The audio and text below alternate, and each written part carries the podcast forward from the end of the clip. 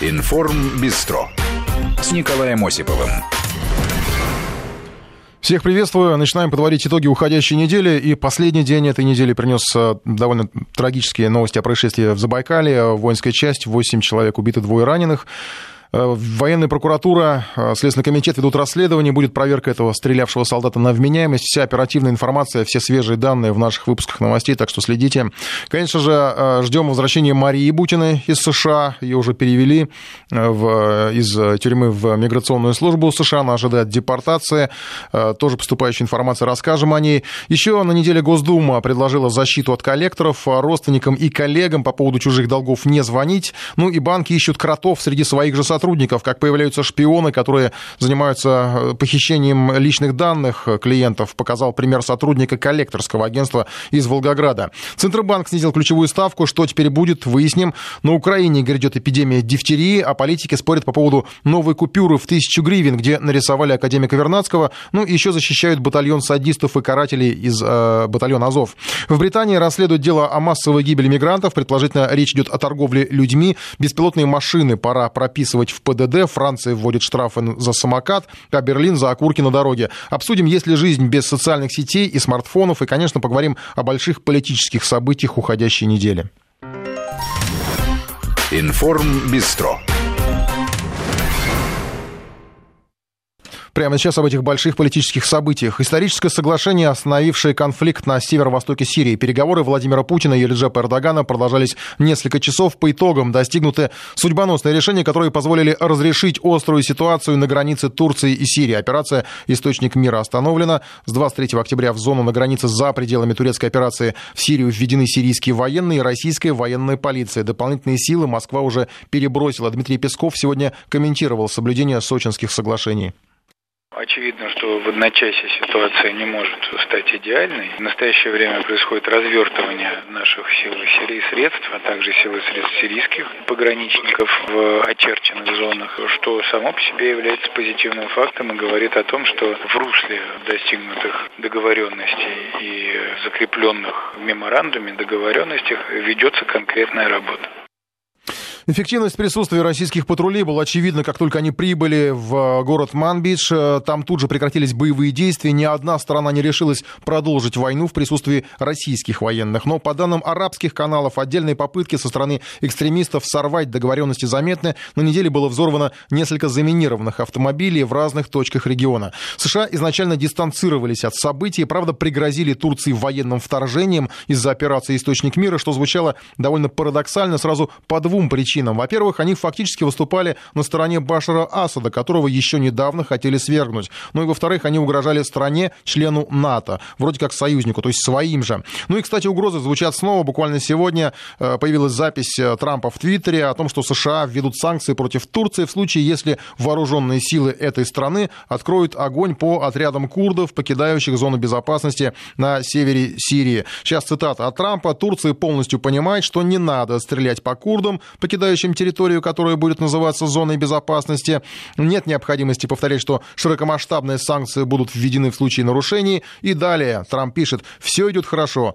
Боевики э, находятся под стражей у курдов, а Турция готова подключиться в случае необходимости. И далее, наверное, самое главное. Нефть находится в безопасности, пишет Трамп. Наши солдаты покинули зону и продолжают покидать Сирию, направляясь в другие места. Потом они вернутся домой. Предполагалось, что мы там будем 30 э, дней, и это было 10 лет назад, когда эти дураки-эксперты спрашивают, что мы получаем от этого соглашения. Я просто говорю, нефть. Мы также возвращаем домой наших солдат, а боевики находятся под стражей, добавил американский лидер. Ну, так или иначе, американские военные спешно побросали свои места дислокации. Пресса в США тут же набросилась на Трампа, объявив Америку главным лузером на Ближнем Востоке. И сейчас, вероятно, Пентагон пытается хоть как-то откатить ситуацию назад. И это явно противоречит тому, что сейчас э, писал Трамп в Твиттере. Внезапно было объявлено об увеличении американского американского военного контингента в Сирии, переброски туда нескольких десятков танков и другой техники для защиты военнослужащих. Это формально заявлено. По факту, как признался Вашингтон и только что Трамп, для захвата и удерживания нефтяных месторождений.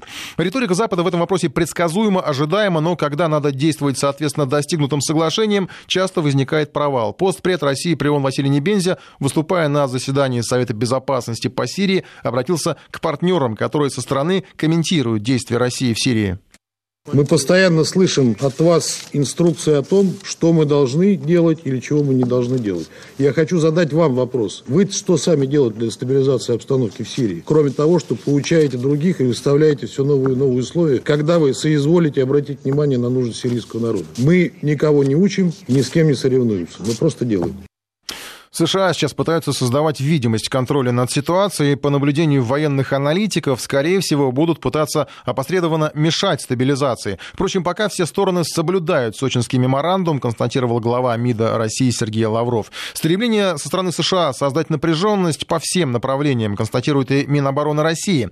Москва и Минск вынуждены принимать меры защиты в ответ на угрозы своей безопасности в связи с наращиванием боевого потенциала НАТО в непосредственной близости у границ союзного союзного государства России и Белоруссии. Это уже заявление министра обороны России Сергея Шойгу на совместное, совместном заседании военной коллегии. Россия и Белоруссия будут развивать совместные системы радиоэлектронной борьбы и противоракетной обороны, проведут более 100 военных мероприятий в 2020 году. Ну и министр обороны также заявил, что выход США из ДРСМД может вызвать гонку вооружений в Европе, Азии и на Тихом океане. При этом, по данным военных, Запад ведет масштабную информационную кампанию кампанию по расколу отношений России и Белоруссии, заявил министр обороны Сергей Шойгу.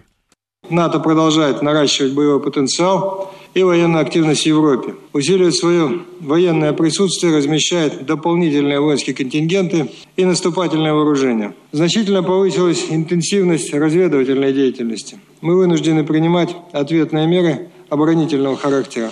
В этих целях наращиваем потенциал наших войск – Основное внимание уделяем развитию региональной группировки войск Беларуси и России – ну и министр обороны России отметил, что Запад оправдывает свою военную политику надуманной необходимостью сдерживать якобы агрессивные намерения России. И к таким агрессивным намерениям, вероятно, Запад может отнести и прошедший на этой неделе саммит России-Африка. Небывалый по масштабу саммит. Около 50 глав африканских государств прибыли в Сочи. Целый континент в гостях у России. Подписано контрактов на 800 миллиардов рублей. Африка динамично развивается, там открываются огромные перспективы. Страны-лидеры ведут борьбу за влияние на этом континенте, и авторитет России в Африке, безусловно, раздражает многих на Западе. Впрочем, либеральные скептики, как это часто бывает, вцепились в совсем другое. В списание 20-миллиардного долга африканским странам. Откуда такая щедрость? Кремль и экономисты пояснили, что это не сиюминутная прихоть. Во-первых, часть долгов тянется еще с советских времен. Часть начали списывать еще в 90-х годах. И тогда, кстати, это никого не смущало, хотя ситуация в российской экономике была совсем другой. На этом этапе долги признаны невозвратными, эфемерными. Это деньги, которые уже не работают, а мешают. Юридически они даже тормозили развитие новых проектов. Результат за пару дней, еще раз напомним, списано 20 миллиардов долларов, ну, наверное, порядка 120 миллиардов рублей, если так грубо переводить. Подписано контрактов на 800 миллиардов рублей. И это, кстати, не только деньги, это еще и геополитика, о которой критики списания тоже любят говорить, но не всегда и не в пользу России. Информ Бистро с Николаем Осиповым. Ну а сейчас о погоде. Синоптики говорят, что осень заканчивается, еще ждем магнитную бурю и скользкие дороги. На следующей неделе нам обещают октябрьскую погоду, остатки теплой погоды исчерпаны, придут заморозки и даже снег. А еще обещают магнитную бурю, и скорость солнечного ветра будет достигать 600-650 км в секунду. Звучит страшновато, наверное, даже непонятно, но все это, как обещают, вызвать в пятницу или субботу магнитную бурю малой или умеренной мощности в 5-6 баллов. И, как говорят ученые, к серьезным последствиям последствиям для жизни и здоровья людей это не приведет. А вот снег и заморозки чреваты последствиями, причем вполне конкретными. Пора переобувать автомобили. Зимняя резина в цене, ждем очереди на шиномонтаж и готовим деньги. Смена покрышек может быть затратной. Автоспециалисты нередко пытаются заработать, пугая водителей страшными фактами о битых дисках и плохой резине. Ну а продавцы шин наживаются на продаже зимних колес не самого лучшего качества. Сергей Артемов выяснял, как не разориться при поездке в шиномонтаж.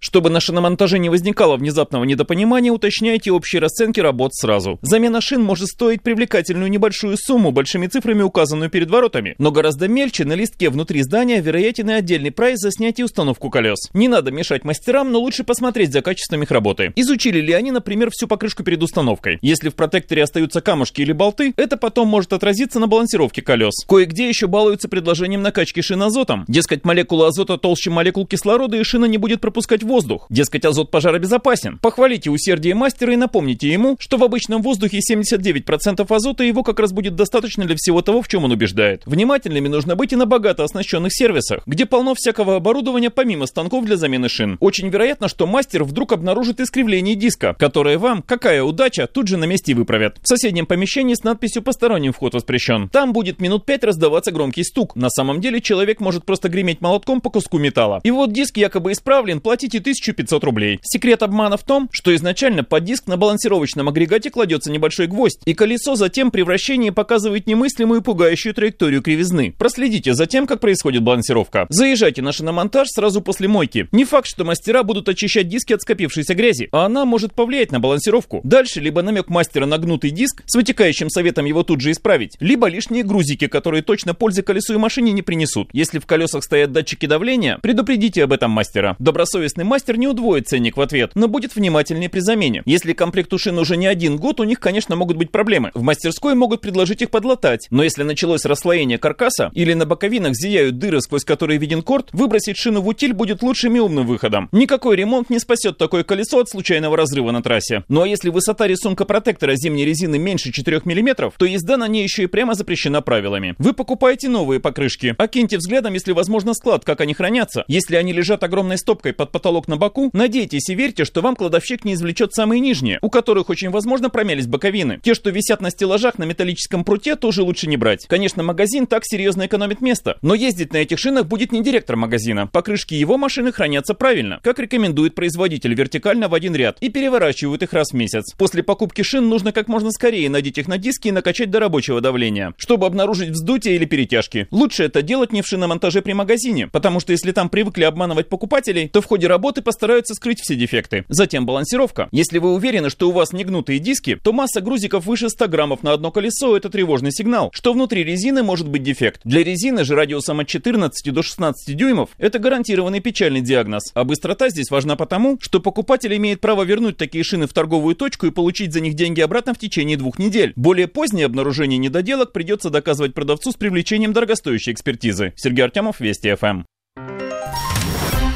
Информ Бистро. Ну, еще одно событие, которое еще даже не закончилось, но мы его ждем, конечно. Мария Бутина возвращается домой, ее выпускают раньше срока, но это не милость американского правосудия. Она просидела в жестоких условиях около полутора лет по надуманным обвинениям. Суть претензий на самом деле до сих пор непонятна. Понятно только одно. Любой неамериканский гражданин может быть обвинен в некоем вмешательстве в дела Вашингтона, если приедет в Соединенные Штаты Америки. Могут даже назвать шпионом. И, кстати, Марию американская пресса до сих пор так и называет, хотя ни о каком шпионаже речи не было было вовсе. В материалах об этом никто не говорит. Павел Анисимов напомнит, как русофобия Вашингтона ломает судьбы людей.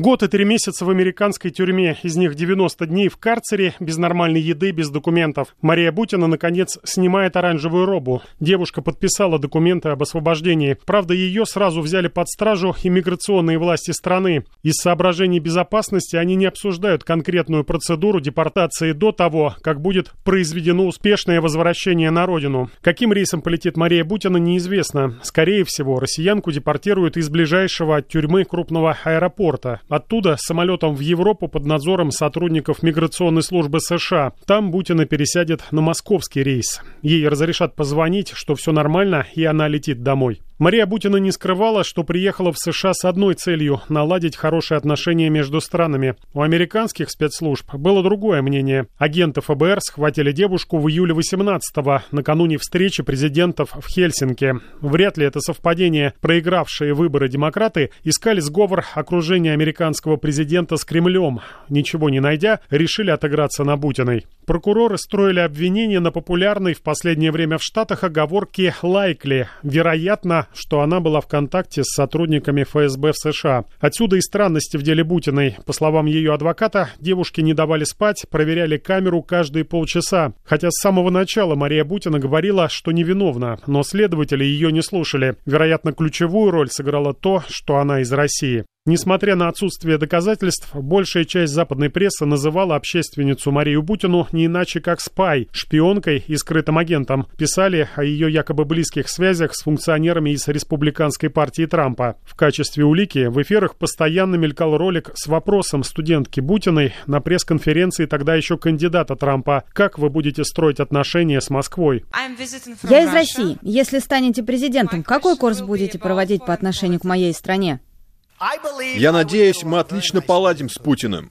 Такой ответ Трампа был последней надеждой для прокуроров, которые копали под американского президента. После ареста на Марию Бутину стали давить, требуя компромат на Трампа. Девушка три месяца просидела в одиночной камере. Ей пришлось пойти на сделку со следствием. Она признала себя виновной в работе незарегистрированным иностранным агентом, то есть пыталась незаконно наладить российско-американские отношения. Адвокаты уговорили Бутину подписать бумаги. Несогласие грозило Марии многими годами за решеткой. Суд дал россиянке 18 15 месяцев заключения, сколько и просил обвинение. В тюрьме Марию Бутину поддерживали родные и знакомые. Ее тюремный счет все время пополнялся, чтобы Мария могла купить нужные вещи и звонить раз в неделю родителям и друзьям. Я не ожидала э, такого сурового наказания за нерегистрацию в качестве иностранного агента.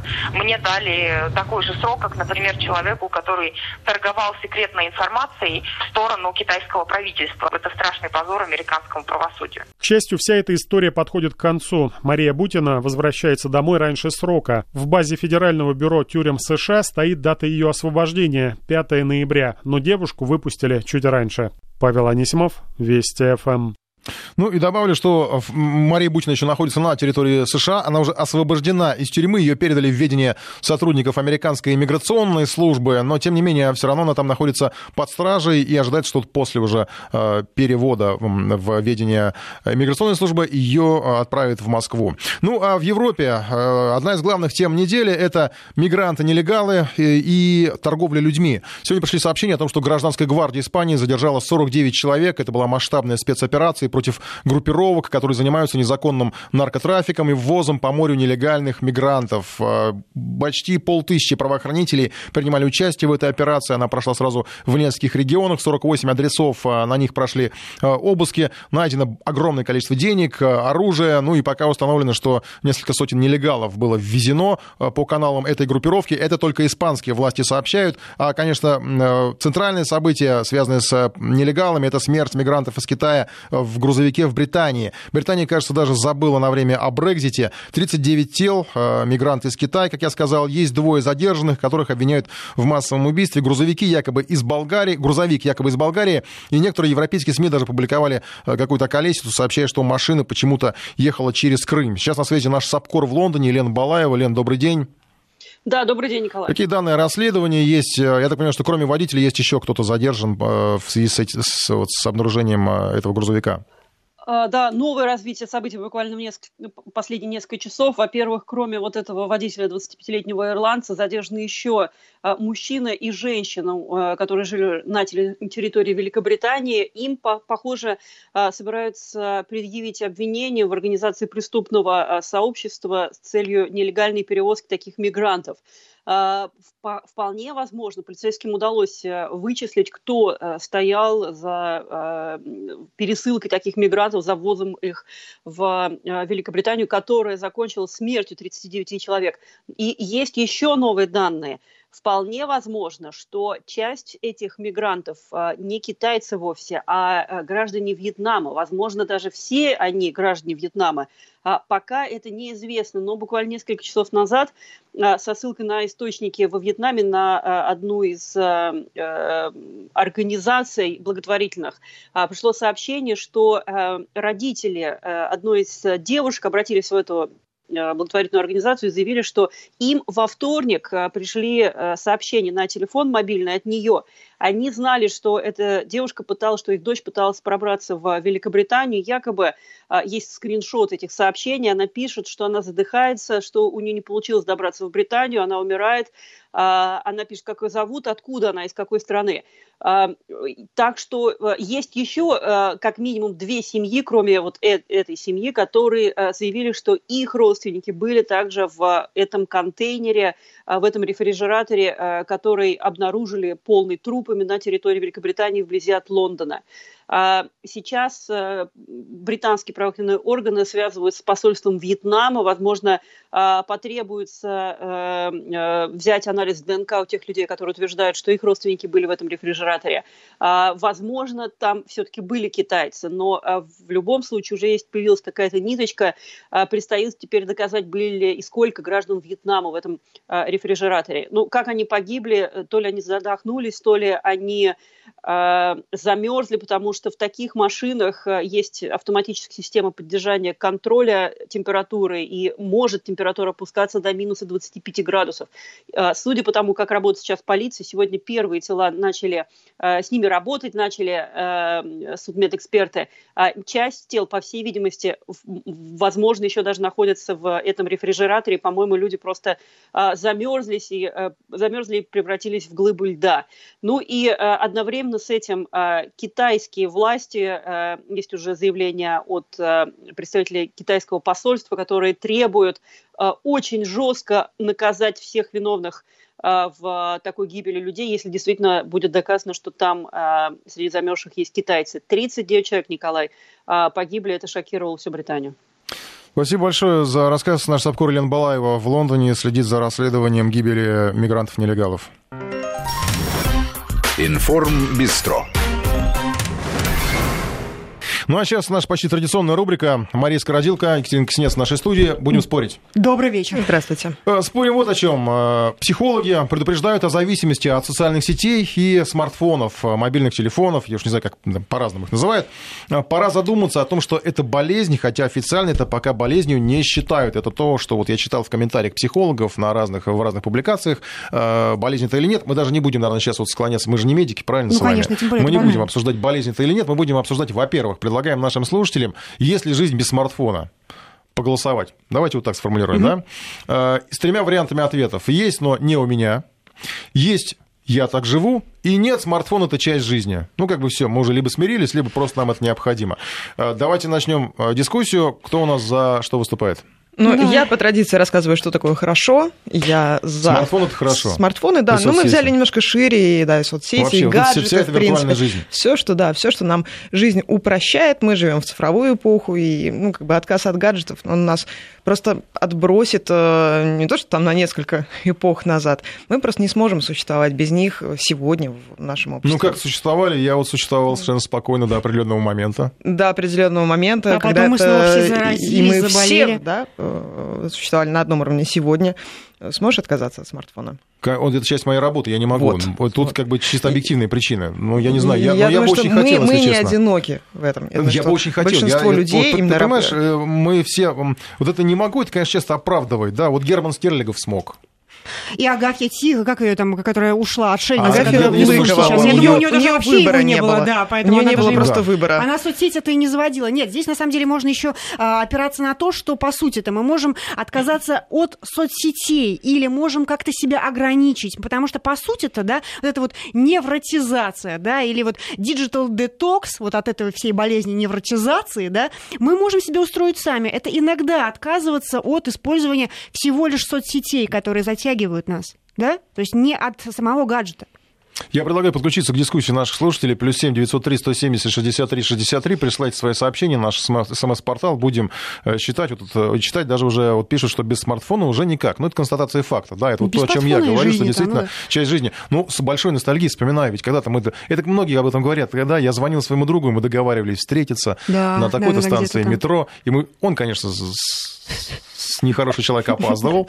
А, и, кстати, когда появились смартфоны, он перестал опаздывать. Я не знаю, может быть, просто повзрослел, а может быть, просто появился какой-то ориентир временной, вот не часы на руке. Ну, может быть. А вот когда недопоняли друг друга, да, мы, мы оба были, я у аптеки, да, было, там ждали на разных было, станциях. Я в кино, ты у аптеки, да-да-да. Ну, ну, ну как, ну вот так вот и ждали, была романтика, и кино об этом снимали. Ну вот, понимаете... Ну, недопонимают здесь... и сейчас довольно часто, а потом еще друг другу лица бьют. Сейчас, сейчас, намного, сейчас намного проще это все уточнить. У меня был случай, когда я искала своего друга в вот как раз-таки у нас э, а, идет обсуждение Барселоны и беспорядков. Там вот я в Барселоне потерялась, была в аэропорту. Не я, а мой друг потерялся в аэропорту. Он летел из Германии, я летела из Москвы. Ну, собственно, была, была вот такая вот ситуация. Мы полтора часа искали друг друга. Кто кого не понял. Ну, понимаете, это, ну, это те люди, которые отказываются да, от смартфонов, вместо того, чтобы просто отправить тег геолокации друг другу.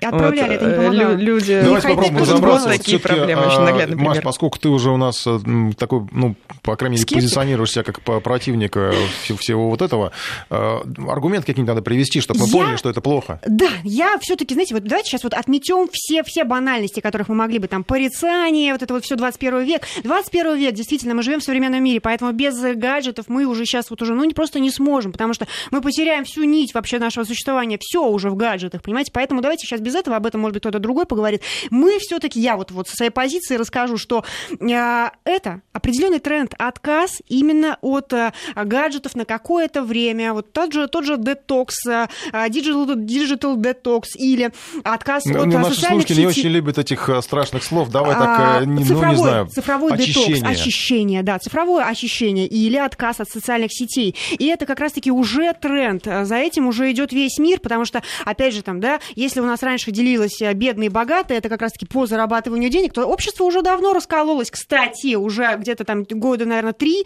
это уже тренд такой действительно наблюдается.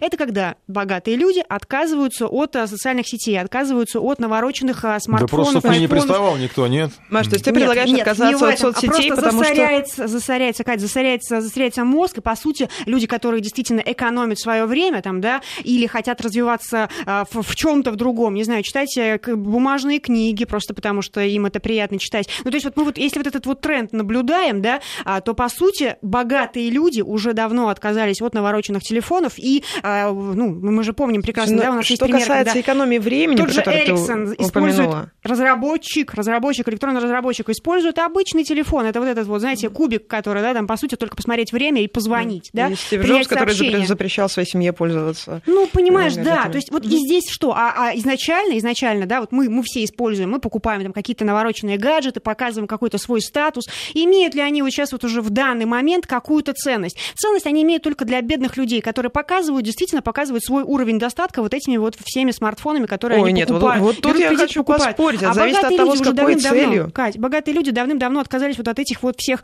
а, онлайн-курсов, которые предлагают у нас, а, гаджеты предлагают. от Зачем богатому человеку Вот онлайн-курсы? они Он уже сам кого хочет богатые. научит. он сам кого хочет Конечно. научит, а еще, ну, ну хорошо, а если детей мы берем там, да, а почему богатые люди или, или люди с достатком отправляют своих детей а, в какие-то школы, где действительно мы знаем, мы знаем примеры, а, отказываются от использования, использования гаджетов, например. Чем по- меньше... То потому что ты- гувернантка стоит э, дороже, чем Ну, э, это смартфон, который ты сунешь ребенку, чтобы он заткнулся хотя бы на 5 дело, в минут. В том-то и дело. Именно поэтому гаджет это как раз как вот в данный момент как фастфуд такой, да. То есть люди покупают его, да, используют вот эти вот быстрые, а, быстрые приложения, которые действительно там онлайн-продажи, онлайн, онлайн-покупки. Почему в онлайн-покупках всегда в интернете все, все дешевле, да, вот эти распродажи, да, на всех вот этих вот платформах? Да потому что это для бедных, это по сути для бедных. Богатый человек на- откажется от а, онлайн-няни, откажется от каких-нибудь действительно вот этих вот всех а, там коуча онлайн. Ну, то есть Да, ты ставишь на наймет- нас на всех крест, потому что мы не богатые. ну, на себе А, тоже, потому что у меня тоже есть зависимость. Э, То есть ты предлагаешь отказаться от соцсетей, отказаться от смартфонов, потому что это модно, да, чтобы быть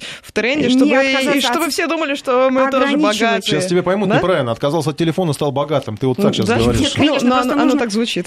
Это может быть, оно так звучит, но ну, значит, я неправильно, значит, я неправильно э, подаю. я, бы, я бы здесь поспорила, знаешь, с чем? Вот, э, по Да. поводу того, что покупают бедные, покупают смартфон, покупают гаджеты для того, чтобы показать свой свой статус. статус, заявить. А, а я наивно предполагаю, что люди покупают гаджеты для того, чтобы ими пользоваться. Вот, а, потому что они действительно упрощают жизнь, они действительно экономят время. Да? э, Вот здесь тоже хотел поспорить с тобой, что ты сказал, что э, это трата времени, а я считаю, что это экономия времени, причем такая чудовищная экономия времени. А, Совершенно. для кого-то Потому экономия, что, для кого-то трата, потому что, ну, вот эти, вот я сейчас зачитаю несколько сообщений. У нас вот тут человек э, написал, у меня 15 лет, нет те. Он, видимо, на 15 секунд отложил у кого-то телефон, чтобы написать нам сообщение. Но потом, на, на самом деле, это, конечно, я шучу. А Далее, Телевизора, далее, видимо, да? тоже человек, да, по-моему, нам написал, что у меня 15 лет, нет телевизора и телефон кнопочный, 37, видимо, лет. Да, мне 37. Соцсети вечером на большом компе полчаса перед сном. Вот дозировка. Здорового ну, вот человека. она, здорового человека, Ну, действительно, ну, дозировка. но- Прекрасно. На самом деле, э, осознанное, разумное, осознанное потребление э, спасет мир, я считаю. Просто, опять же, понимаете, мы вот сейчас вот будем, если мы говорим о том, что как вот от этого отказаться, все рецепты в интернете, которые там а, какие-то высокопоставленные а, коучи, если уж так мы возьмем какие-то там, да, люди, которые, а, ну, мыслят себя, чтобы вот кому, кого-то чему-то научить. Конечно, Мы понимаем, что вот эти все доставка, рецепты сводятся онлайн-заказы, доставка обычному, как- еды, онлайн-платежи. Мы соскучились... стали иди и научись мы- ей пользоваться. Мы ну, соскучились по очередям в Сберкассу. Нам этого не хватает очень сильно. Мне кажется, что... Так, ну вот ты начала наконец современные- приводить аргументы Ну- какие-то, которые действительно, потому что до этого ты нам говорила, что это спокойно, все, все нормально, это для нас не аргумент, правильно? Э, Мы привыкли, это все, это часть нашей жизни, вот так ты говоришь. Вот уже ты нас пытаешься подвести к каким-то более-менее вменяемым аргументам, которые нас должны заставить Конечно, потому поверить, что все эти вещи, они и пугаешь экономят, нас очередями. они экономят время, экономят время. Вопрос, э, для чего это время использовать? Можно использовать как раз для того, чтобы дальше Перерыв. залипать в соцсети. Вести ФМ. После технической паузы продолжаем. Катя? Да, а можно потратить вот это сэкономленное за счет гаджетов время, как пока гаджеты делают там часть твоей работы, а, это время можно потратить на себя, на своих близких, на там тоже саморазвитие и, и, и так далее. Можно, но если, конечно, если бы все пользовались вот это вот, использовали вот это вот освободившееся время, да, э, гаджеты, за, за- гаджеты делают за нас все, а мы используем это время с пользой. Но Так если в, бы в том-то и дело, что гаджеты это не самоцель, это инструмент. Тогда, тогда бы, конечно, и от этого, и никто не говорит, что от этого нужно отказаться. Мы просто говорим о том, что нужно ограничить себя от э, использования, опять же, тех же социальных сетей, а, наверное, в, в каком-то неограниченном количестве, когда мы все сидим. И мы же понимаем прекрасно, что у нас не складывается по большей части ни общение, да, это может быть банально, но по сути-то, если бы а, у нас все было бы хорошо, и у нас не было бы зависимости, да, да мы, мы сами этого не понимали, мы, мы же прекрасно все, вот сейчас вот мы втроем в студии сидим, мы же прекрасно понимаем, что у нас есть зависимость. У нас есть зависимость от, э, от лайков, у нас есть зависимость от Нету, какого-то... нету, не, не- вот не надо тут э, грязи. Я даже... А, не надо Говорите за себя. Я публикую что-то в соцсетях раз в полгода. Да? Ну, Да. а по большей просто части, а если мы берем по большей, подписано. Под Колю я подписана. Я под всех подписана. Мы, мы, мы, мы, мы все вдруг... Просто нет. Хорошо, тогда бы не было бы такого тренда освободиться от гаджетов. Люди бы не, а, не знаю, не уезжали бы в отпуск в тихие, в тихие места, там, где нет Wi-Fi, например, там, да. А, люди бы, а, наверное, не изобретали всякие А тебе не акции. кажется, что это бизнес? А ведь Это вот эти, би- ты говоришь, детокс, а мы сделаем вам вот это вот самое Так на этом же цифровое можно очищение. зарабатывать. На вот этой Так вот это значит, зависимости не уже просто- зарабатывать. Так значит, это не просто, дело не в том, что за- ну, как бы вот зависимость это так плохо. Сейчас нам просто говорят, что это плохо специально, чтобы на, на нас заработать. Вот, кстати, я специально Ну, перед эфиром посмотрел, вышло 5 новых приложений Google для борьбы с зависимостью от смартфонов. Да, То есть, да, но чтобы мы тут- побороть зависимость от смартфона, ты должен взять смартфон, Должен скачать приложение, скорее всего, за деньги, и начать, начать бороться с зависимостью. Нет, ну, Да, на, ну- на самом деле любые там приложения, они имеют какие-то, какой-то лимит, какие-то ограничения можно выставлять себе, не скачивая дополнительных. э, Но ты уже скачал, и ты Upload. уже остался там, потому что мы же прекрасно понимаем, что разработчики больших компаний а, как раз-таки придумывают все вот эти вот приложения а, под определенный алгоритм. А Алгоритм обычный, то есть маркетинговый, да, здесь работают Чем просто больше там вот ходы. сидишь, тем больше они получают Чем денег. бо- в любом конечно, случае. конечно. И, и в их интересах нас зацепить. То, что вот, чтобы мы там побольше оставались. Вы вот никогда не замечали, когда вы, например, куда-то там не заходите. Например, мы там вот сейчас вот тоже боремся все, я надеюсь, я борюсь а, своей, со, своей, со своей какой-то интернет-зависимостью. Вот когда ты не заходишь, ну, например, там, не знаю, месяц, а, две недели в какой-то свой аккаунт, да, тебе обязательно там Твиттер, там, да, или другие социальные сети пришлют а, оповещение. То есть вы давно не заходили в социальную сеть. Проверьте, что делают ваши друзья. Да на самом Куда деле... пришлют, тебе- если у тебя телефон выключен? Куда пришлют? А телефон не выключен. Сова из Гарри Поттера прилетит? Нет, нет, телефон не Нет, выключен. на про- самом деле, просто на Маша почту, на вырабатывает электронную характер, почту. она сидит и- не открывает эти приложения да, ты- принципиально. то есть ты- Они ей пишут, а она говорит, нет, я не Нет, хочу знать, нет, чем нет. занимаются мои Алгоритм друзья. работает так. То есть тебя, если ты не появлялся давным-давно в социальной сети, ну, например, там, да, тебя не было неделю, то, то разработчики присылают тебе на электронную почту. Электронную почту ты по-любому проверишь. На электронную почту а, Ну, письмо. я понимаю, Вас чем, давно да, не да, было, да, да. понимаете? То есть вот Нам пишут, одно- я богатый, Только смартфон дал телефонную книгу с возможностью многоуровневой, многоуровневой структуризации. Ну, видимо,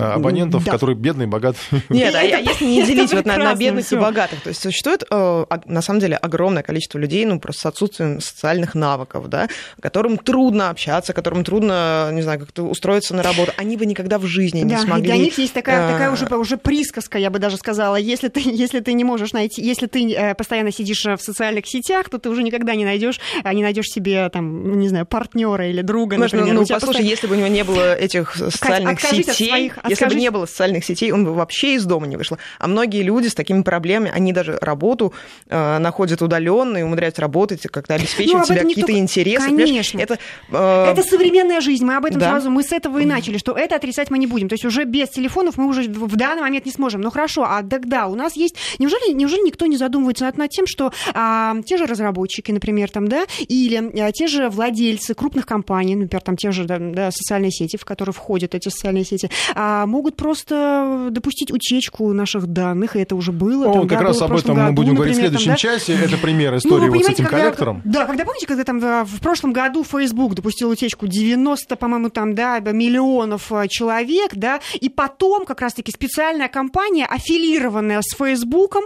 а, призналась, ну, собственно, призналась, э, призналась в том, что они обрабатывали наши данные, да, ну, то есть кто уж наши, не наши, да, ну, то попали люди. И потом это все связали с тем, что а, эти данные могли как-то влиять на общественное мнение в ходе, а, там, да, ком- президентской кампании в США, Ну, и мы- вот сейчас мы с Брекзита. С тобой То есть, уже понимаете, обсуждали, Ха, да, мы, мы с тобой уже касались этой темы здесь, в этой студии, когда мы э, идем на это, мы осознаем это осознанный риск, мы понимаем, что ну, или нам вообще Но мы сейчас не пользоваться соцсетями, да, мы сейчас или, запутаемся. или вообще мы не сейчас пользоваться потихоньку гаджетами. подходим Ну, к следующей мысли. Во-первых, нам даже слушатели Да. подсказывают, что вот мы приводят примеры из жизни, что на телефоне пользуюсь навигатором, почтой, в пробках голосую на Вести FM. Вот, что- ну, да, вот это же, это же А нормальный не- канал коммуникации. Вот Конечно. этот смартфон и вся вот эта цифровая э, Ну, реальность. гаджеты А, У меня вчера жизни. сломалась машина. Пока ехал на работу, все заказал, завтра заберу уже. Найти, купить, забрать теперь проще простого. Все понятно. Получается, мы подходим к мысли, что нам надо научиться делить а, цифровую жизнь на мусорную и полезную. Да, Правильно? не засорять На- нам- себе мозг. Вот. Нам да. надо понимать, для чего они нужны. Они действительно экономят наше время, они экономят наши силы. Вот. Конечно. Вопрос, для чего, Они делают нас для более чего мо- они делают экономить это время, да, и для чего его использовать. Но каждый считает, кто-то один считает, допустим, что там Инстаграм мусором, а кто-то один считает это полезным времяпрепровождением. А кто-то там работает в нем. А кто-то, а кто-то, кто-то зарабатывает деньги. Но еще есть такая штука. Так когда мы понимаем, что мы уже вот в данный момент просто прокручиваем вот эту вот ленту там, да, в сотый раз, и мы уже просто не помним, что у нас там на десятой фотографии было там до и, и, и после, да, посты уж точно мы не читаем, да, мы просто смотрим. Когда это превращается уже в какую-то тупую прокрутку вот этой вот э, ленты, ну, тогда, наверное, Ну вот нам как раз про это пишет, как-то лет пять назад в Египте, когда он был открыт, э, придя в ресторан, наблюдал такую картину. Семья скандинавов в количестве четырех человек, пап, мама, двое детей. Сели за стол, каждый со своим телефоном, планшетом, все разом в них залипли, так и сидели ни одного слова. Ну вот Ну, отвечу, я вот отвечу нашему, не- нашему не случаю. Я, вот, я просто сегодня рассказывала Кате, что, по сути, это в Скандинавии как раз-таки это болезнь, вот эта вот а, цифровая болезнь, когда, например, если ты едешь в каком-нибудь там шведском общественном транспорте, а, и если ты посмотрел, вот ты, ты встретился глазами с каким-нибудь шведом, ну вот ты едешь в метро, например, там, да, напротив, и как только, как только ты смотришь, смотришь на него, он смотрит на тебя, Харассмент. сразу же он выхватывает свой телефон, я не знаю, может быть, он чем-то другим занимался, и, и начинает смотреть в, в телефон. То есть это, Ну, это уже, Кстати, это, знаете, это, как анекдот, потому что это уже отличная- национальная Это отличный такая, способ в а, любой отлич- неловкой ситуации, да, можно спрятать в глаза, телефон. да, глаза Да, в телефон, да, да, да, да. что Это ты, когда- ты как будто занят Мы делом. ты забыли, там- как прятать глаза. А, Мы разучились Да, смущаться. Да, мы разучились знакомиться, да. Ну, У нас пропал дух авантюризма, мы перестали И лазить вот в уже мы к этому пришли, правда. А fake news, мы же не говорим еще о том, что э, как раз-таки соцсети а, могут а, втягивать, а, втягивать а, людей просто в, не- в непроверенную информацию. Помните, у нас тоже в прошлом году или даже в начале этого года... Ну, ты на улицу можешь выйти, тебе бабушка расскажет непроверенную Не, информацию С другой стороны, соцсети, они мы- объединяют, ты же не будешь с этим спорить. Но, но если ты прочитал в соцсети какую-то новость, то ты очень быстро на нее реагируешь. Илюш, опять же, если мы говорили о том, что а, соцсети нас делают нас мобильнее, да, мы сразу отвечаем на эти сообщения, то есть мы подхватываем, мы читаем, мы, мы, мы можем скринить, да, то есть мы это, знаем, что и происходит. Вот это вот fake news, мы, например, когда читаем там, что не нужно покупать парацетамол, а была такая известная, известная, известная грязная новость, скажем так, да, и люди побегут что? Люди побегут покупать дорогие препараты или что? Устраивать забастовки возле аптек, понимаете? То есть это уже, по, по сути, мы огромная проблема к нашей внутри теме страны. про флешмобы. Вот на самом деле, ну, благодаря соцсетям мы знаем, э, как живут, там, чем дышат на наши друзья, наши родственники, да, мы можем связываться, опять это, же, с родителями, добро. которые это далеко. Понятно, добро. Ну, это да, понятно. ты можешь, ты можешь посмотреть в соцсети, этого, а заходил вчера, значит, жив, ну и слава богу, можно не звонить, так получается. А можно зависнуть в соцсети и не знать, что у тебя умер Нет. дедушка, вон как были случаи, дедушка умер, а он пять дней об этом не знал, сын не знал пять дней о том, что у него умер отец, потому что в соседней комнате, просто потому что он в чатах сидел, понимаете? Ну, такие случаи тоже есть. А, отца там не было. С другой стороны, мы знаем, что происходит там с нашими близкими людьми, родными людьми, с которыми, может быть, не будем каждый день созваниваться, но знаем, если у кого-то какие-то проблемы, если нужно поддержать кого-то, чем-то помочь, да, или... Умеренное мы, использование, мы это, в том-то мы и дело. это видим, и мы можем регулировать, нужна наша реакция или нет. нет нужно сейчас появиться в жизни этого человека, я как-то предвижу уже, Я предвижу уже, на чем следующий этап будет зарабатывания денег. Это нас будут учить отделять мусор от полезного контента, правильно? Да? Сейчас это хороший подбросил кому-то идею. Да, ты подбросил. Как Можно делать. Да, потом мне процент, пожалуйста, пере, перекиньте. Люди уходят из реала в сеть, тратят драгоценные минуты жизни на виртуальную жизнь. Что может быть более плачевным? Жизнь — это дар, не надо тратить ее на виртуальное пространство. Это вот, видимо, это твою поддержку, Маша. Здравствуйте, социальные сети — это зло, в первую очередь, для детей. Если взрослый зависает, то дети — это пророчество Эйнштейна. Это тоже. Голосовые сообщения в WhatsApp для меня вообще непонятная вещь. Вот, ну, кстати, да, для меня тоже, если честно. А для меня в сторис непонятная вещь. А ведь они исчезают сразу же а почти. Что это? это вот эти вот, когда люди снимают видео, короткие видео, выкладывают а, их сразу понял, в прямой эфир. Вот после что они висят сутки, потом пропадают. Они я их вообще не понимаю, да, никогда их не делала. Добрый день, у меня есть телефон, но у меня нет ни в одной социальной сети. Телефон нужен только для работы. За день 150-180 звонков, прихожу домой и не беру телефон в руки. Он замечательный пример э, самодисциплины. Ну, да, да. Ну, я вынужден сейчас уже завершать нашу дискуссию. Подведем итоги голосования. Просто понять, мы как бы немножко упростили голосование. Если жизнь без смартфона, 33%, 33% наших слушателей говорят, что есть, но не у меня. 27% есть, я так живу. Представляете, да? 27% да, это, каждый третий считает, много. по крайней мере, что он может жить без смартфона и живет без смартфона. Я не думаю, конечно, что это так, просто, ну, как бы вот... И э... эти сообщения нам принесли почтовые голуби. Наверное. А, нет, ну, это, это нормально. Это нормальные люди, с, которые не э, умеют фильтровать это мусор. Отличные у них люди, в закладках только Вести ФМ. И э, 40% нет смартфона, это часть жизни. Завершаем. Информ Бистро с Николаем Осиповым. Продолжаем подводить итоги уходящей недели. Сейчас об инициативах из Государственной Думы. Родственников, должников и их коллег предложили защитить от коллекторов, вернее, от звонков и требований вернуть долг. В Госдуме хотят ввести презумпцию несогласия для тех, кого беспокоит взыскатели, кто часто не имеет никакого отношения к долгам и кредитам, но их одолевают звонками днем и ночью. Вице-спикер Госдумы и член партии «Единая Россия» Ирина Яровая предложила разобраться с этим коллекторским террором. На площадке Совета законодателей вместе с регионами мы обсуждали вопросы, связанные с дополнительной защитой прав и законных интересов граждан в случаях, когда они выступают стороной по договору займа. И вы знаете нашу принципиальную позицию, что в любой ситуации в отношении гражданина должны действовать прозрачные, понятные правовые процедуры, обеспечивающие законность, обоснованность этих действий и корректность этих действий. А анализ действующего законодательства показал, что сегодня есть проблема, которая требует своего решения. Сегодня разрешено по факту наличия задолженности взаимодействие с любыми третьими лицами. Это могут быть члены семьи должника, родственники, иные проживающие с должником лица, соседи даже, и любые другие физические лица, которые по инициативе кредитора или лица, действующего от его имени, может осуществлять такое взаимодействие. При этом какие условия, когда вот коллекторы идут к третьим лицам, к родственникам, соседям. Парадоксально выглядят эти условия, что сегодня требуется согласие самого должника, то есть, условно говоря, должник говорит, хорошо, долг есть, идите не ко мне, идите к моему своему соседу, да. И второе условие, это когда это третье лицо, этот сосед или родственник, не выразил несогласия на осуществление с ним взаимодействия коллектора, понимаете? Вот я как раз предлагаю, мои коллеги, изменить вот это совершенно недопустимое и на самом деле нарушающее права и законные интересы третьих лиц действия со стороны коллекторов. Вот презумпция несогласия означает, что сегодня по действующему законодательству третье лицо должно выразить несогласие, понимаете, да? То есть к нему должны уже прийти, и оно должно выразить несогласие. Но это совершенно глупая ситуация, и для лица, к которому приходят, должна действовать процедура, когда лицо выразило согласие до принятия долговых обязательств кредиторам, что оно готово потом когда-нибудь взаимодействовать коллектором или с любой другой организацией. То есть должна действовать презумпция несогласия. То есть почему кто-то считает возможным приходить к другим лицам, потому что на них указал должник и сказал, что пусть они рассчитываются за него. Это совершенно недопустимо. Должны обеспечиваться и законные права и интересы третьих лиц, и поэтому презумпция несогласия означает, что следует заменить ныне действующую норму, когда действует процедура любого необоснованного вторжения в круг интересов людей, которые не имеют вообще никакого отношения к возникновению долга.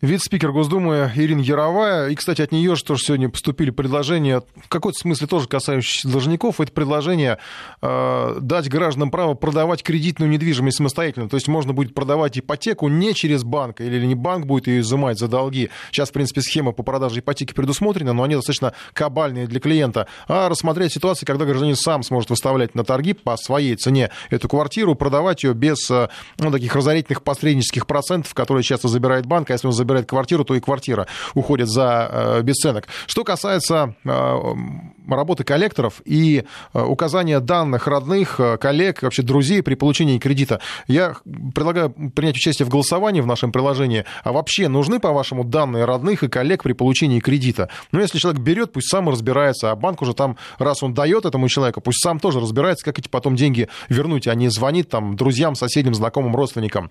Вариант ответов нет. Второй вариант – да, но только родных, то есть только в семью звонить. А, и да, и родных, и коллег вообще всех, кого укажет. То есть если указал, то пусть звонят кому угодно. А, что касается вот этих абонентов, которым звонят, то некоторые из них а, иногда понятия не имеют, о чем речь, когда им звонят коллекторы. Просто заемщик когда-то почему-то указал их телефон при получении кредита. В том, что таким случайным кредитным попутчикам нужна защита, у многих сомнений нет, в том числе вот у Ирины Яровой. Но на каких основаниях они звонят сейчас, эти коллекторы, этим людям? Разберемся, как действует эксперт проекта ОНФ за права заемщиков Михаил Алексеев прокомментировал нам права, э, правовой статус вот этих звонков обычные правила делового оборота, что человек, получающий деньги в долг, он указывает своих знакомых, близких, контактные данные, которые, собственно, используются в этом контексте коллекторами для того, чтобы найти человека, который, ну, не выплачивает денежные средства. Ну, здесь не стоит сразу, да, намеренность, ну, вдруг с человеком что-то случилось э, в тюрьме, умер или еще что-то, с кем поддерживает связь. С одной стороны, это нормально. С другой стороны, это превратилось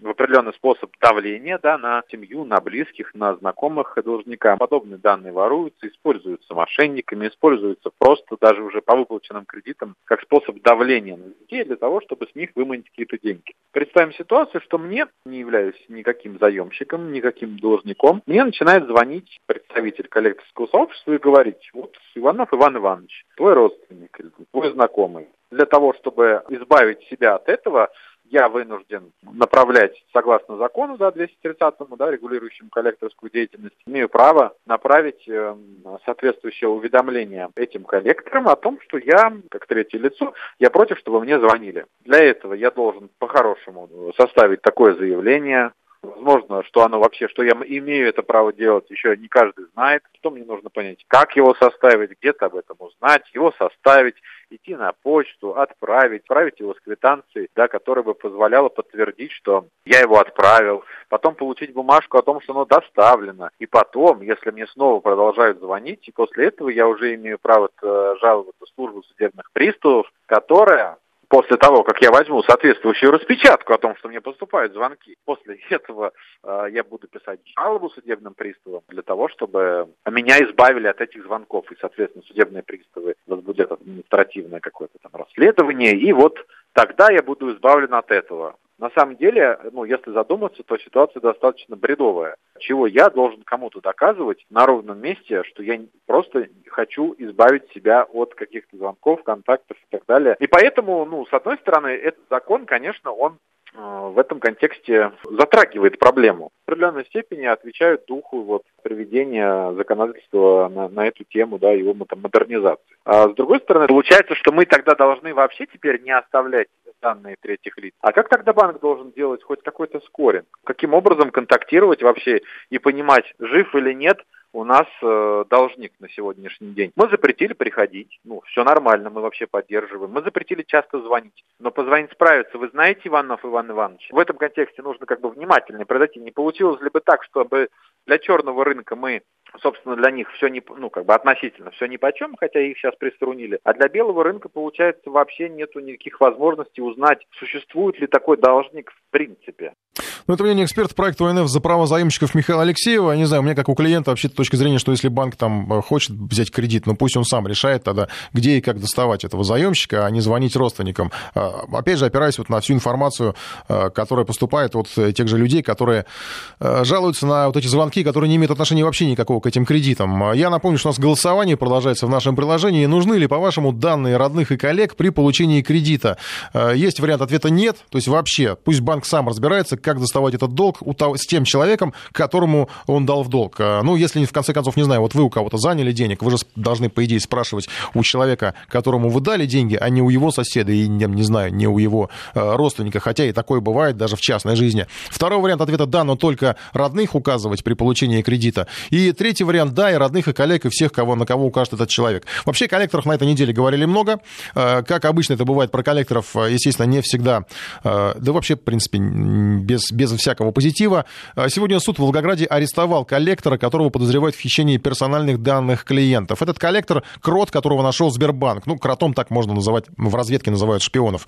Оказался этим кротом сотрудник коллекторского агентства. Он сливал данные, выставлял их на продажу, данные клиентов Сбербанка. Это, наверное, самый громкий скандал с утечкой данных последних месяцев, хотя и не единственный. Александр Санжиев расскажет, как все было. Искали предателя в банке, но обнаружили протечку из коллектора. Продавца персональных данных миллионов клиентов Сбербанка нашли всего за один день. Так называемым кротом оказался сотрудник компании-партнера, заявил официальный представитель МВД России Ирина Волк. По предварительным данным, мужчина является сотрудником Национальной службы взысканий. Установлено, что он проживал в Волгограде и действовал под псевдонимом Антон 2131. О подозреваемом известно пока немного. Ему Ему 28 лет, живет в Волгограде. Имя в интересах следствия держится в тайне. Как сообщают некоторые СМИ, мужчина занимается продажей не только баз данных, но и устройств для взлома автомобилей. Как заявили в Сбербанке, утечку обнаружили сотрудники службы безопасности. При круглосуточном мониторинге они наткнулись на объявление о продаже персональных данных клиентов. Копия базы была разбита на 11 блоков, число территориальных банков. Специалисты купили часть информации и обнаружили, что данные реальные. Далее к делу подключились уже силовые ведомства. Вычислить и задержать подозреваемого удалось благодаря оперативникам МВД и ФСБ. По данным источников правоохранительных органах, мужчину взяли с поличным. Сначала он все отрицал, однако, когда ему предъявили некоторые улики, сознался и пошел на сотрудничество со следствием. Появились вопросы и к работодателю. Например, как этот мужчина стал коллектором? Ведь, следуя логике, его должны были проверять на устойчивость к разным соблазнам. Однако, как выяснилось, на должность взыскания взыскателя конкурс не строгий, рассказывает директор Центра развития коллекторства Дмитрий Жданухин. Есть чисто формальные критерии, то есть люди, которые привлекаются к работе в коллекторском агентстве, не должны иметь непогашенные судимости и так далее. Причем это касается не только исполнителей, но и руководителей. А с другой стороны, естественно, осуществляются проверки, такие необязательные, а скорее для обеспечения внутренней безопасности самого коллекторского агентства, чтобы не было людей, связанных с криминалом. Что касается безопасности сбережений клиентов банка, то сама по себе утечка данных никак не угрожает сохранности денег. В то же время информация может быть взята в оборот мошенниками. Обладая набором данных, им легче будет обмануть доверчивых клиентов, говорит руководитель банковской секции Финпотребсоюза Михаил Беляев. Они называют вид вашего депозита, допустим, да, они называют ваш возраст, по фамилии, имени, отчеству к вам обращаются. Очень вежливо, то есть выдает такое количество о вас сведений, которые вам кажутся, что они чисто банковские, что они вас убеждают в том, что вам звонят именно из банка и для подтверждения каких-то операций просят сообщить дополнительные сведения, до которых они добраться не могут. Как правило, мошенники просят назвать трехзначный секретный код, который находится на оборотной стороне банковской карты, или продиктовать пароль из смс-сообщения. Если назвать эти цифры, со счета могут списать все деньги подчистую. Отменить эту операцию практически невозможно. Преступники быстро уводят средства на другие счета и тем самым запутывают следы. О важности мер безопасности пришлось говорить даже председателю управления Сбербанка Герману Грефу. Его интервью Татьяне Ремезовой вышло на телеканале «Россия». Никогда сотрудник банка не будет вам звонить и спрашивать ваши данные, потому что он всегда этими данными владеет. Если звонят вам Сто процентов, что это мошенник. Второе правило. Никогда, никому, ни одному человеку не доверяйте вот этот самый CVV-код, который написан на обратной стороне карты. Никогда не переключайте свои мобильные устройства на телефоны ваших родных, близких или тем более незнакомых людей. И никогда никому не давайте пин-код или ваши кодовые слова. После массовой утечки данных Сбербанк прекращает сотрудничество с Национальной службой взыскания, чей сотрудник скопировал базу клиентов. А в отношении него самого МВД возбудило уголовное дело по статье «Незаконное получение и разглашение сведений, составляющих коммерческую, налоговую или банковскую тайну» тайну. Если вина мужчины будет доказана в суде, то ему грозит до пяти лет тюрьмы. Александр Санжиев, Вести ФМ. Ну а сейчас подведем итог голосования. Нужны ли данные родных и коллег при получении кредита? 85% считают, что нет, что это проблема банков. 11% да, но только родных. То есть если беспокоит, то только э, близких родственников. И 4% да, и родных, и коллег, и всех, кого укажет заемщик. Ну, такие итоги голосования. Завершаем его. Сейчас еще одна новость. Она, наверное, скорее позитивная. ЦБ снизил ключевую ставку буквально сегодня сразу на полпункта. Теперь она составляет 6,5%. Это самое сильное снижение. До сих пор ЦБ делал это осторожно, продвигаясь на четверть пункта вниз. Рубль отреагировал нейтрально. Будет ли что-то с курсом и кредитными ставками, разбирался Павел Анисимов.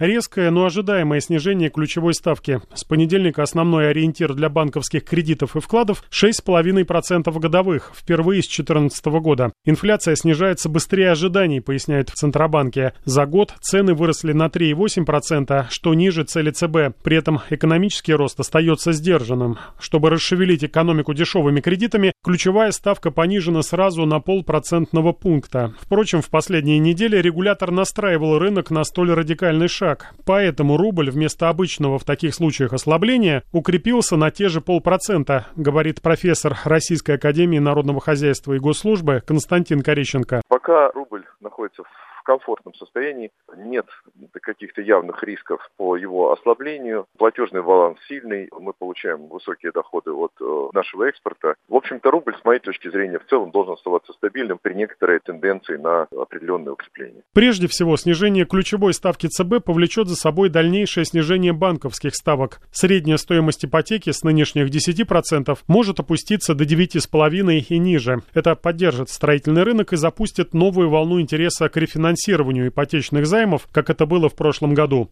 Для депозитов снижение ставки ЦБ – плохой знак. Дело в том, что они станут не такими выгодными. В начале октября в крупных банках доходность вкладов была около 6,5% годовых. Если убрать еще полпроцента процент, вложения не будут покрывать инфляцию, то есть вместо дохода принесут убыток. Впрочем, держать деньги на депозите все равно выгоднее, чем под матрасом, отмечает директор информационно-аналитического центра «Альпари» Александр Разуваев. Самый самые продвинутые заработают больше на фондовом рынке. Либо э, депозит в нормальном банке, да, но ставочки-то будут очень низкие. Поэтому я альтернативы не вижу никакой на рынку акций вообще сейчас. Где дивидендная доходность 10 годовых, это нормально. На фоне э, снижения ставок по всему миру альтернативы рынку акций нет. Эксперты не исключают еще одного серьезного снижения ключевой ставки в декабре, причем на те же самые полпроцентного пункта. В этом случае в начале года ключевая ставка будет 6%. Это означает, что вклады еще больше потеряют в доходности,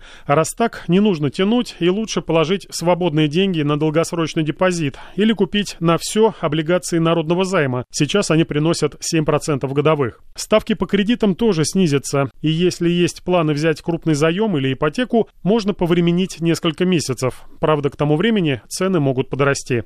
Павел Анисимов, Вести ФМ. Информ Бистро с Николаем Осиповым. Ну а сейчас к украинским темам. А, на неделе украинские депутаты увлеклись игрой на полиграфе, там проверки, причем, по-моему, депутаты шли на них с удовольствием, по крайней мере, некоторые об этом уже рассказывал наш САПКОР. Ну и еще на неделе батальон Азов столкнулся с американским конгрессом. В США предложили признать это подразделение террористическим, и тут же на защиту Азова встали э, Аваков, глава МВД, МВД, депутаты из слуги, из слуги народа, э, политики. Почему? Сейчас попробуем выяснить. На связи наш САПКОР в Киеве. Владимир Синельников. Владимир, добрый вечер. Добрый вечер. Прям грудью встали на защиту Азова. Что ж такое? Вот это какой-то, какой-то патриотизм приступ или действительно этот, э, ну, его называют батальоном, так чем-то важен для Украины? А, нет никакого патриотизма. Дело в том, что изначально такие подразделения, как Азов, то есть добровольческие батальоны, они существовали как э, своего рода штурмовые, не своего рода, а полный аналог э, штурмовых отрядов в Германии в начале 30-х годов, э, эскадронов смерти в Латинской Америке, где ими пользовались проамериканские диктаторы их услугами, Тонтон Макутов на Гаити, где опять-таки пользовался проамериканский проамериканские, дикта... проамериканские диктаторы. То есть их функция заключается в том, что они терроризируют мирное население и запугивают и уничтожают политических противников власти. В этом их функция, они действуют абсолютно противоправно, но без них власть обойтись не может, э, поскольку она держится не на уважении народа, не на доверии народа, а именно исключительно на терроре. Э, поэтому за них и вступились.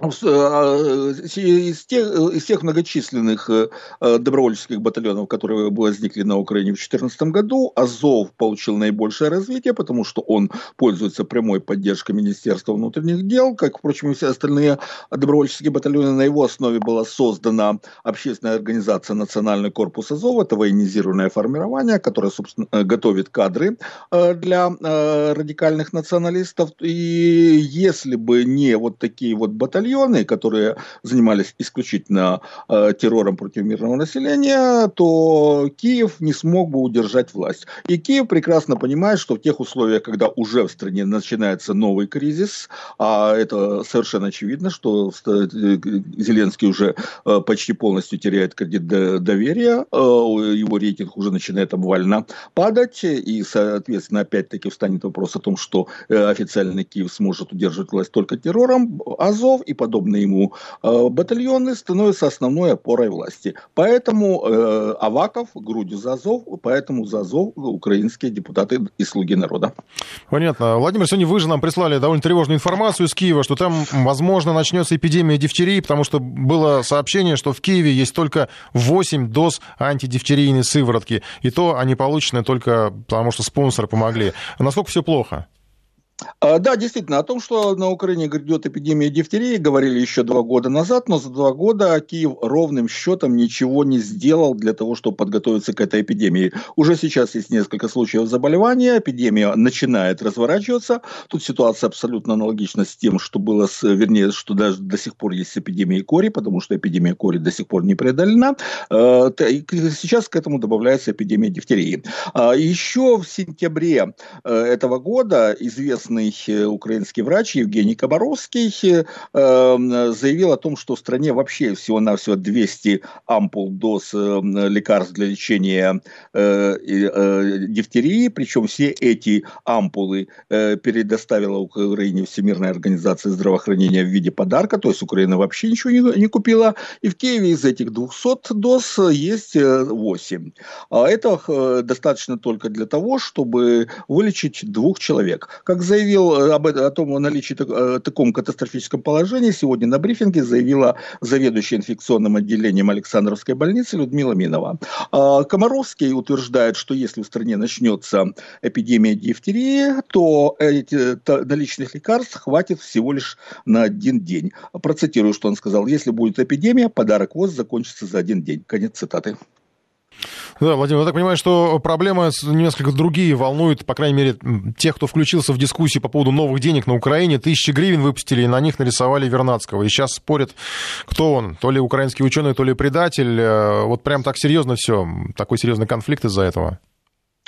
А, дело в том, что вся украинская история, по сути, состоит из а, выдумок, а, из выдуманных героев, которые никогда не были украинцами, которые к Украине имеют весьма отдаленные отношения, разве что иногда проездом здесь бывали. Вплоть до того, что даже великий борец за, в кавычках за свободу Украины Гетман Иван Мазепа за свободу Украины вообще-то не боролся. Он не боролся за независимость Украины. Он такой цели перед собой не ставил. А, ну, возник такой миф. Точно так же в отношении Вернадского. Вернадский создал Украинскую академию наук, это было в октябре 18 года, когда в Киеве правил Гетман Скоропадский, э, ставленник э, Германской империи.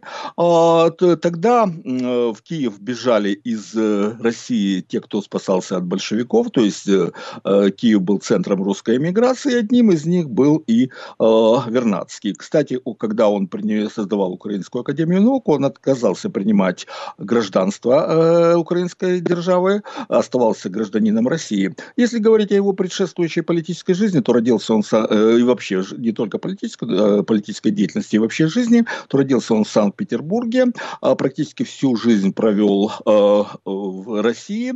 Не, правда, он иногда приезжал на Украину в Полтавскую область, у него здесь жила бабушка, э, э у нее было имение в селе Шишаки, она была русской дворянкой, э, в 18 году он приехал, как я уже говорил, находился здесь, после 18 года переехал а, в Крым, после того, когда завершилась гражданская война, его перевезли в Москву, и до конца жизни он оставался в, Москве, в России, в основном в Москве, и там занимался научной деятельностью. То есть этот короткий период пребывания Вернадского на Украине рассматривается как э, великое событие для украинской истории, из него пытаются сделать великого э, украинского ученого. Хотя на самом деле для Вернадского это был всего лишь эпизод его э, долгой, сложной и богатой жизни. Спасибо большое. Наш САПКОР в Киеве Владимир Синельников. Информ Бистро с Николаем Осиповым.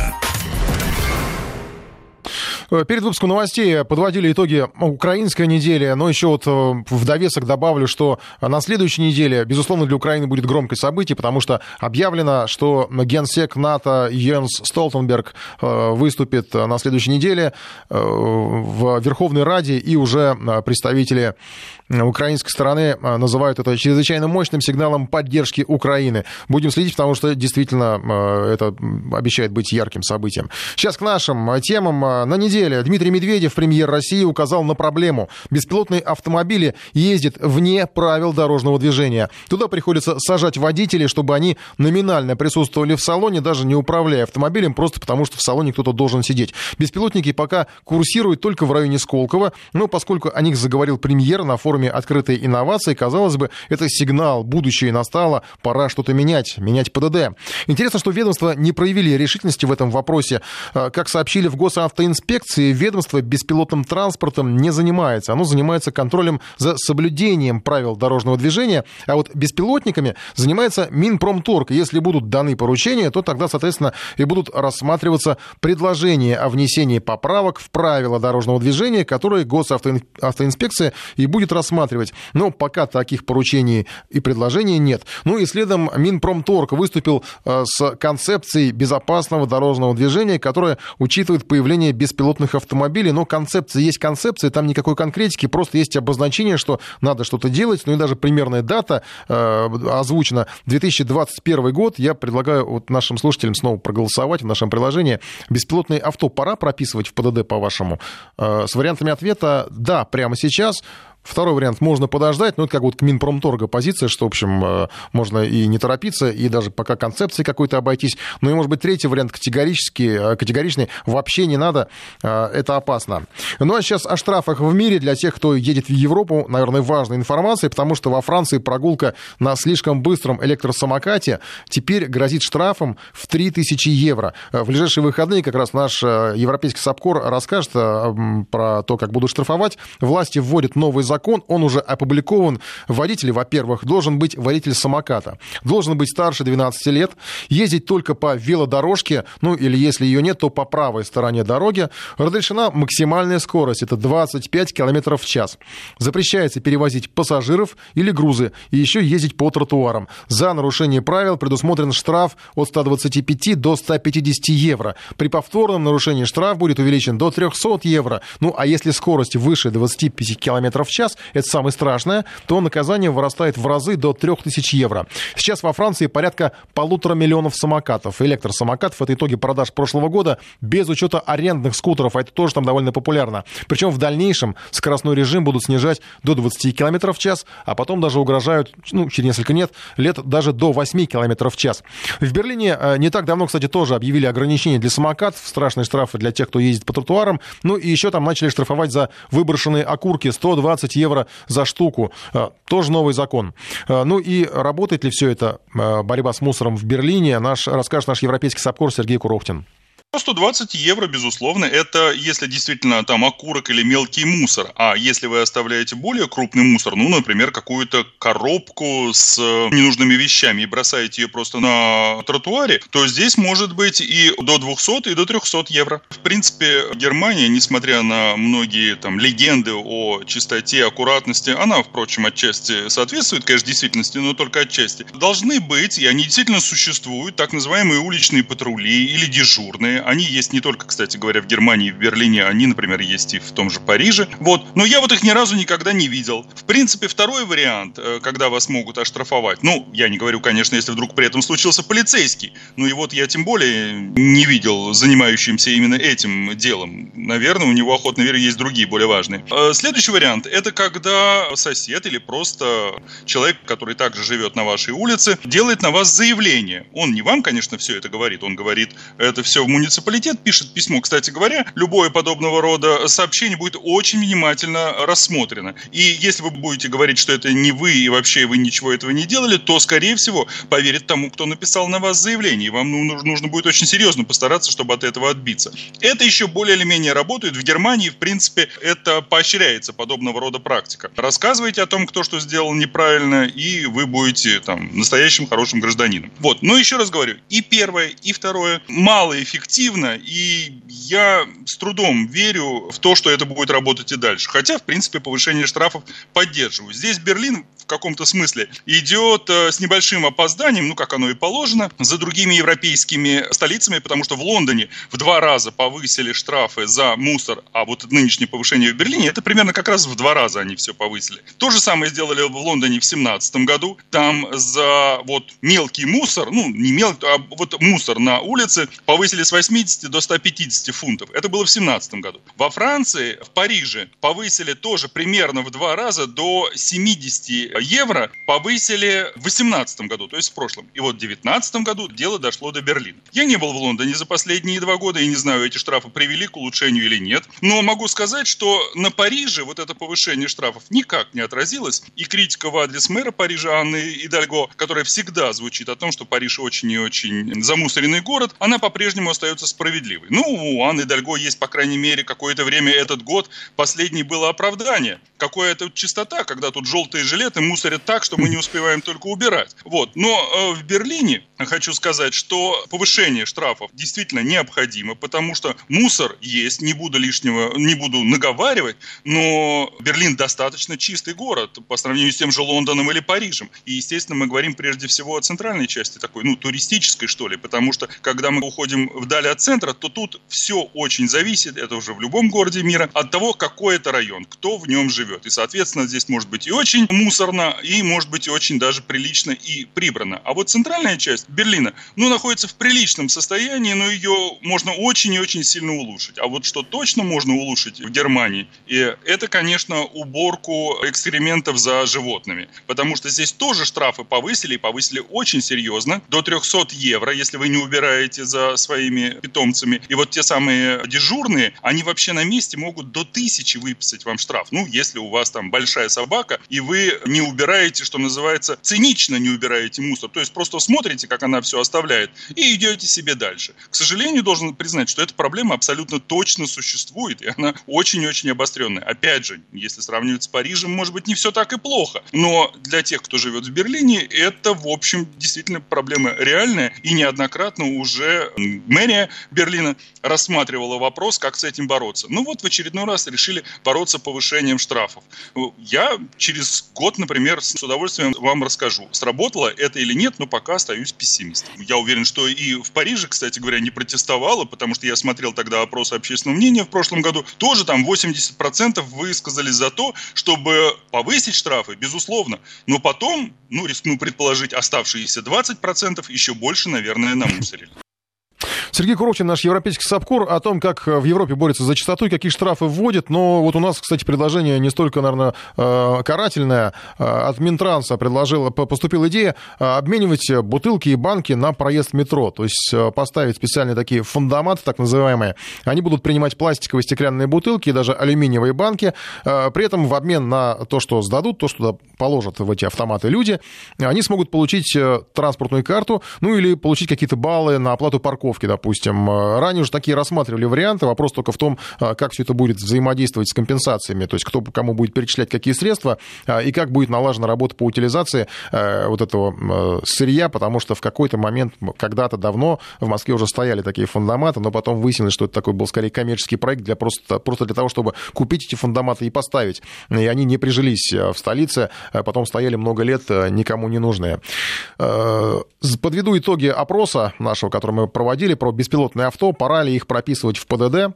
38% э, считают, что да, пора и прямо сейчас уже, а то можно опоздать. 26% считают, что можно еще подождать. И 36% говорят, что это вообще не надо, это опасно. Ну, видимо, это просто мнение людей, что беспилотники э, это такое в некотором смысле зло.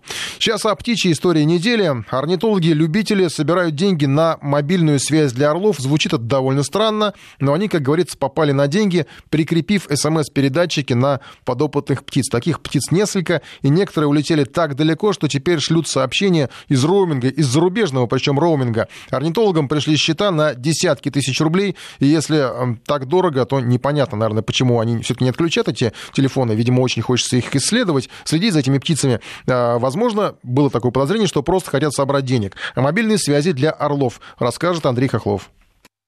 Не только простим, но и разработаем специальный тариф, заявил оператор после сообщения от новосибирских орнитологов, которое появилось в одной из соцсетей. Пост получил лаконичное название «Закинь орлу на мобилку». В нем любители пернатых просят интернет-аудиторию помочь финансово. Денег на дальнейшее отслеживание миграции степных орлов не хватает. Все средства, рассчитанные на год, они потратили на получение дорогих сообщений от животных. Энтузиасты прикрепили к орлам GPS-датчики, которые отправляли местоположение каждого хищника к ним на смартфон смартфоны. В приборы вставили симки российских операторов связи. Баланс пополняли, как на обычном телефоне. Такую технологию используют орнитологи со всего мира уже давно. Она проверена и позволяет показывать траекторию перемещения птицы не только из пункта А в пункт Б, как при кольцевании, а малейшее отклонение от маршрута, поясняет орнитолог Владимир Романов. Когда используются вот эти спутниковые системы, сателлитные системы или скажем, системы, которые используют вот эти вышки сотовой связи, они позволяют посмотреть, как птица перемещается. Потому что во время полета, например, вот при миграциях, оказывается, птицы не просто летят из пункта А в пункт Б, а совершают достаточно сложный маневр. Даже часто летят как бы вспять.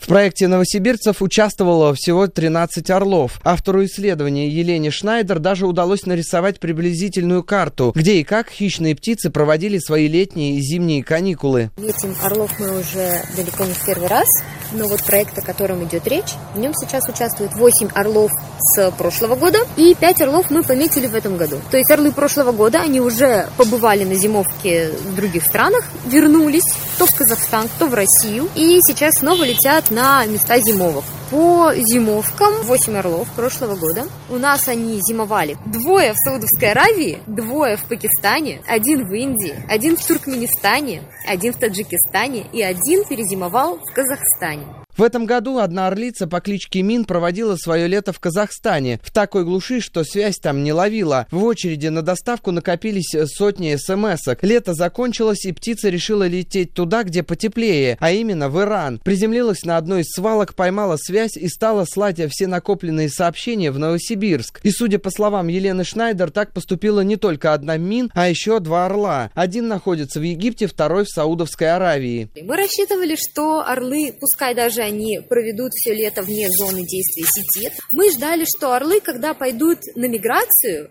ну, им придется через весь Казахстан пролететь. И они уж где-нибудь-то уж найдут вышку сотовой связи и отправят нам смс по, ну, гуманным, недорогим казахстанским тарифам. Но несколько орлов, в общем, умудрилось пройти все там примерно полторы тысячи километров через Казахстан, не оказавшись на связи. Но будь ты хоть орлом, за сотовую связь платить все равно придется. Закрепленные на животных датчики GPS слали по 4 смс в день. Вне зоны доступа птицы находились около 100 дней. Получается, у каждого орла накопилось около 400 сообщений, которые стали разом приходить к нашим орнитологам. Стоимость одного уведомления выросла в разы. Например, смс от орлицы Мин, если бы ей удалось поймать связь в Казахстане, стоило бы где-то 5 рублей за штуку. В Иране, где сеть заработала, за каждое отправленное сообщение оператор списал по 49 рублей. В итоге бюджет, рассчитанный на год, закончился за 9 месяцев. Андрей Хохлов, Вести ФМ.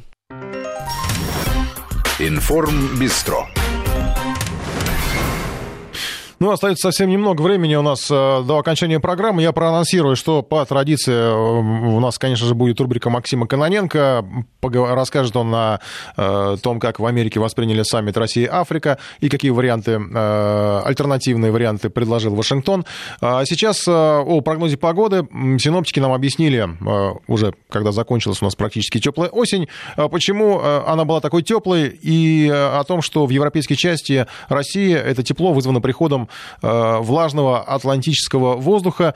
Э, больше недели регион живет по температурному графику сентября, э, и показания термометров находятся или находились, наверное, уже скорее в прошедшем времени приходится говорить, судя по тому, что нам обещают метеорологи. Так вот, находились эти нормы выше почти на 10 градусов. Ну и дошло даже до того, что распустились в Москве одуванчики за такой аномально теплой погоды.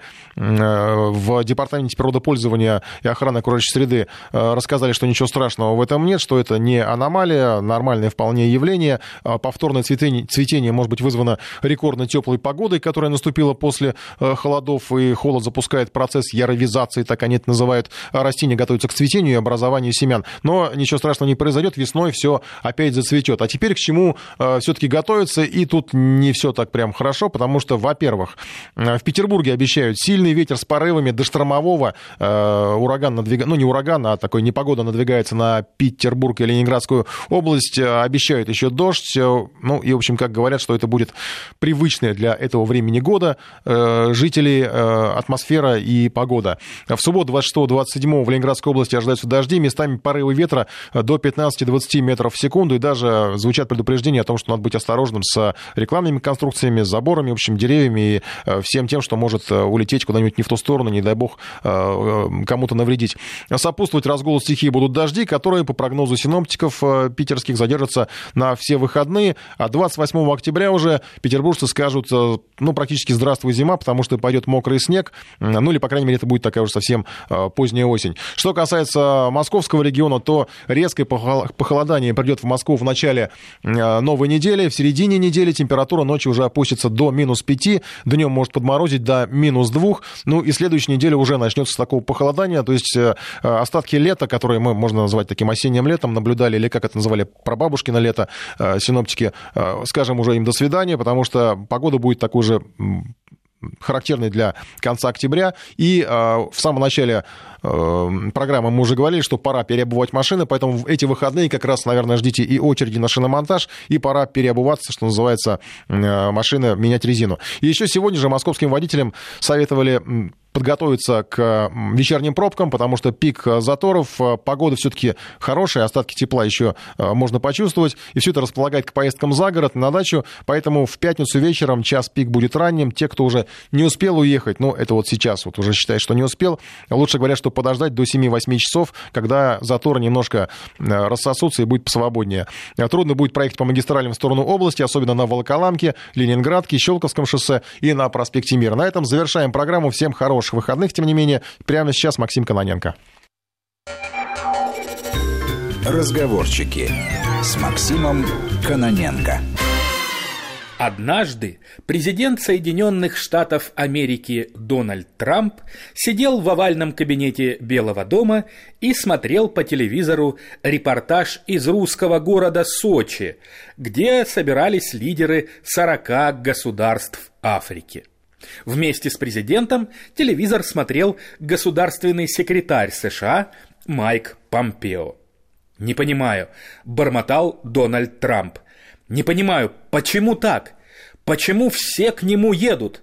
Только что Эрдоган был, теперь вот из Африки. Сорок стран! Сорок стран, Майк! Почему к нам столько не едут, а?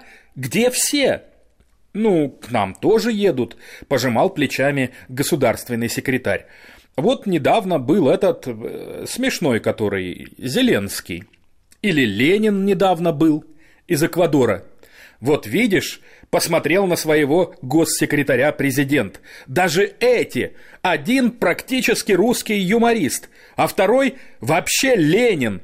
Я пока не стал президентом, даже не подозревал, что русского в мире так много.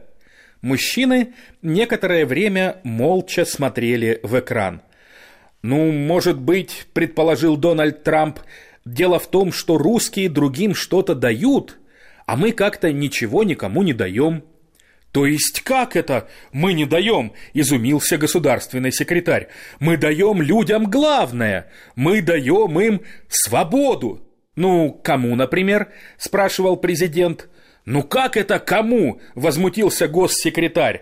«Мы дали свободу Ираку, Афганистану, Ливии, в конце концов. И Сирии бы тоже дали свободу, если бы не эти русские». Дональд Трамп внимательно посмотрел на Майка Помпео. Госсекретарь покраснел. «Знаешь», — сказал президент после паузы, «самый худший из видов обмана — это самообман. Ну, то есть мы должны, конечно, рассказывать всему миру, что несем ему только свободу, но между собой-то тут, в овальном кабинете, можно быть откровенным». «Ну, это как знать», – разводил руками госсекретарь, глазами показывая куда-то на потолок. «Мало ли что». «С ума все посходили», – пробормотал Трамп, – «с этими русскими хакерами». Госсекретарь побледнел. «Эй, русский майор!» – вскричал президент США куда-то вверх. «Если ты слышишь меня, проявись!» «О, Господи!» – сдавленно сказал Майк Помпео через секунду, тыча пальцем в экран телевизора. По строке ниже изображения бежали слова. «Российские власти заявляют, что не слышат конструктивных предложений от США», – читал государственный секретарь. «Это же CNN!» – хохотал президент. «Теперь ты понимаешь, кто нас тут слушает?» Государственный секретарь растерянно осматривал кабинет. «Нет, дело не в этом», — говорил Трамп, глядя в экран телевизора. «И я знаю, в чем дело». Майк Помпео внимательно посмотрел на Дональда Трампа. «Все дело в Сочи», — сказал президент, глядя прямо в глаза государственному секретарю. «Все едут туда из-за Сочи. В этом секрет. И значит, нам нужен свой Сочи. В каком смысле? Не понимал госсекретарь. Отвоевать Сочи у русских? Зачем отвоевывать? Смеялся Дональд Трамп. Свой построить. Я же строитель, ты разве не помнишь? Мы тут такой Сочи отгрохаем, что все только к нам будут ехать. Я прямо сейчас набросаю примерную смету. И президент США схватил со стола лист гербовой президентской бумаги. Разговорчики.